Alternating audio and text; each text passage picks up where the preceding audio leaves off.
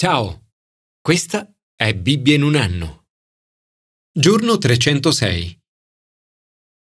Ogni giorno prendiamo decisioni, ad esempio su cosa indossare, cosa mangiare e cosa fare. A volte sono decisioni piccole, altre volte grandi. Per la maggior parte delle persone le decisioni più importanti riguardano le relazioni, ad esempio se sposarsi e con chi sposarsi o decisioni riguardanti il lavoro. Ma queste decisioni non valgono molto se paragonate alle grandi decisioni della vita. Le grandi decisioni della vita riguardano Dio. Bernard Levin, probabilmente il più noto editorialista del Times del secolo scorso, ha cercato di descrivere la sua esperienza di decisione riguardo alla fede cristiana. Ha detto, le persone come me tentennano sul bordo della piscina, combattute tra il desiderio e la paura di buttarsi in acqua. Nella Bibbia troviamo molti riferimenti riguardo alle decisioni e alle loro implicazioni in termini di destino. Nei brani di oggi leggeremo di come il destino sia diverso tra coloro che restano vicini alla legge dell'amore di Dio e coloro che se ne allontanano, oppure tra coloro che ascoltano con fede la parola del Vangelo e coloro che dopo averla ascoltata non rispondono con fede. O ancora tra coloro che si convertono e supplicano il Signore e coloro che non lo fanno. Gioele aggiunge Folle immense nella valle della decisione, poiché il giorno del Signore è vicino nella valle della decisione. Commento ai sapienziali. Decidere di incontrare prima Dio. Amo questo versetto. Precedo l'aurora e grido aiuto. Più di 40 anni fa, accanto a questo versetto nelle pagine della mia Bibbia, ho scritto quanto è importante incontrare il Signore al mattino prima dell'alba. D'ora in poi mi impegnerò a leggere e pregare subito, quando mi alzo, per essere pronto alle battaglie che ogni giorno incontrerò. Non sempre ci sono riuscito Tuttavia quella decisione ha fatto un'enorme differenza nella mia vita. Secondo il salmista c'è una grande differenza tra quelli che sono lontani da Dio e quelli che gli sono vicini. Dice, si avvicinano quelli che seguono il male. Sono lontani dalla tua legge. Tu, Signore, sei vicino. Tutti i tuoi comandi sono verità. Il salmista prende la decisione di invocare il Signore con tutto il cuore. Io ti invoco, salvami. Nell'avvicinarsi sempre di più a Lui, il salmista dice, Tu, Signore, sei vicino, sei il più vicino di tutti. Signore, grazie, perché sei vicino quando ti invoco. Oggi mi rivolgo a te e grido aiuto per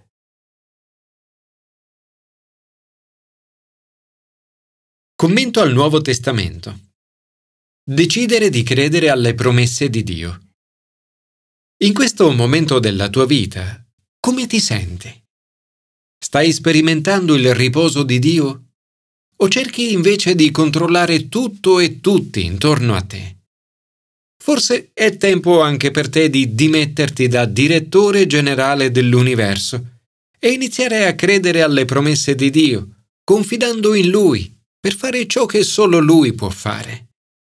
Il modo per trovare riposo per l'anima è ascoltare le promesse di Dio, credere ad esse e mostrare di crederci vivendo in obbedienza alla parola di Dio. Molte persone ascoltano il Vangelo. Il Vangelo ci invita a prendere le decisioni più importanti della vita. A questo invito, come rispondiamo? Con fede e credendo? Oppure indurendo il nostro cuore e disobbedendo. L'autore della lettera agli ebrei dice, poiché anche noi come quelli abbiamo ricevuto il Vangelo, ma a loro la parola udita non giovò affatto, perché non sono rimasti uniti a quelli che avevano ascoltato con fede. Li esorta a non indurire i loro cuori e a non cadere nella disobbedienza. La promessa di Dio per tutti quelli che credono nel Vangelo è che entreranno nel suo riposo. Infatti noi che abbiamo creduto entriamo in quel riposo. In questa vita ci saranno sempre sfide e prove da affrontare. È probabile che non ci sarà mai un periodo assolutamente privo di turbulenze. La bella notizia è che credendo al Vangelo abbiamo la promessa del riposo finale ed eterno di Dio. Chi infatti è entrato nel riposo di Lui, riposa anch'egli dalle sue opere, come Dio dalle proprie. Un giorno ogni essere umano dovrà rendere conto della propria vita a Dio. Non vi è creatura che possa nascondersi davanti a Dio ma tutto è nudo e scoperto agli occhi di colui al quale noi dobbiamo rendere conto.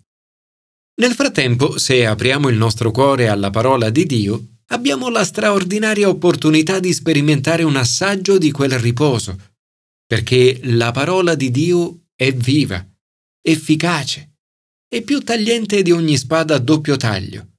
Discerne i sentimenti e i pensieri del cuore Nell'aprirsi giorno per giorno alla parola di Dio, essa penetra nel nostro essere interiore, rivelando aree della nostra vita, i sentimenti e i pensieri del cuore nelle quali dobbiamo portare la luce.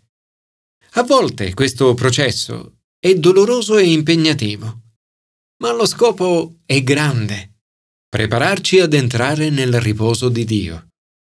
Oggi abbiamo la possibilità di gustare il riposo e la pace di Dio, confidando in Lui e nella Sua parola, credendo che si prenderà cura di noi e provvederà a tutte le nostre necessità.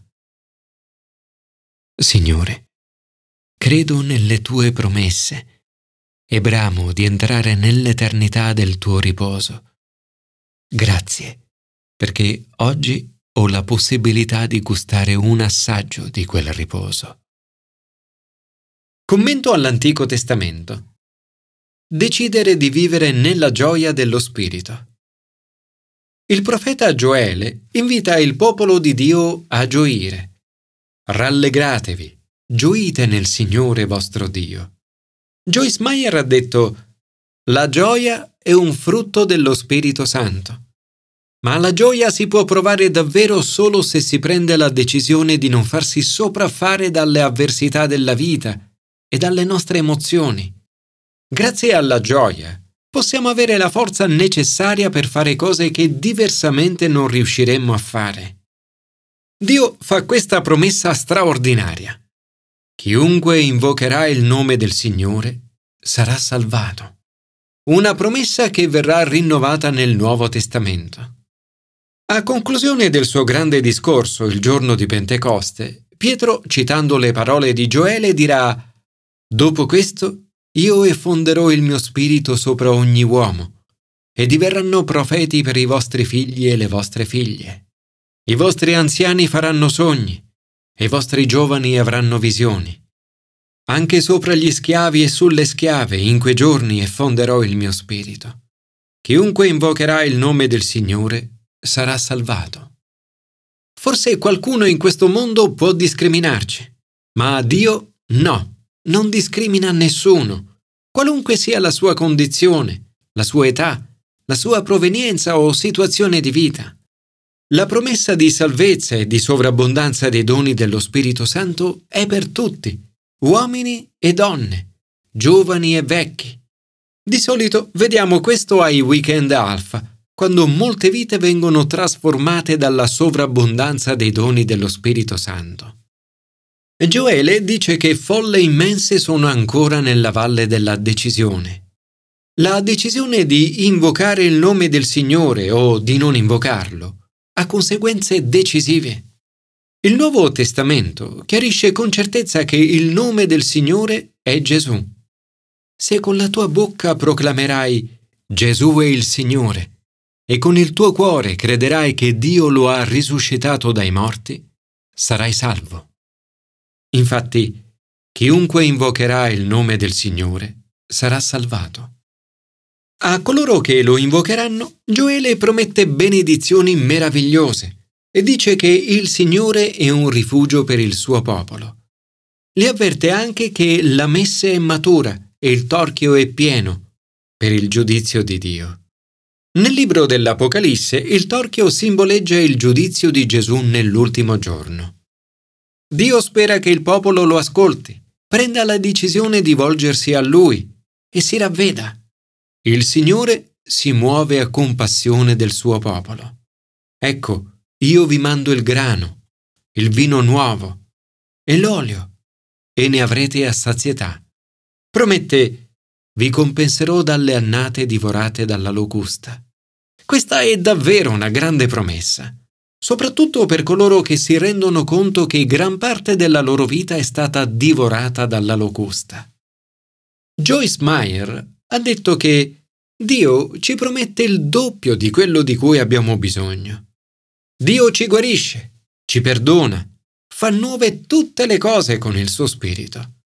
Promette che in quel giorno le montagne stilleranno vino nuovo e latte scorrerà per le colline. In tutti i ruscelli di Giuda scorreranno le acque. Una fonte zampillerà dalla casa del Signore. Queste parole sono meravigliose. Sono parole da portare a tutti coloro che ancora attendono nella valle della decisione. Signore, grazie per aver promesso di compensare le annate divorate dalla locusta e riversare su di noi il tuo Spirito Santo. Ti prego, Signore, riempici di nuovo con il tuo Spirito, oggi.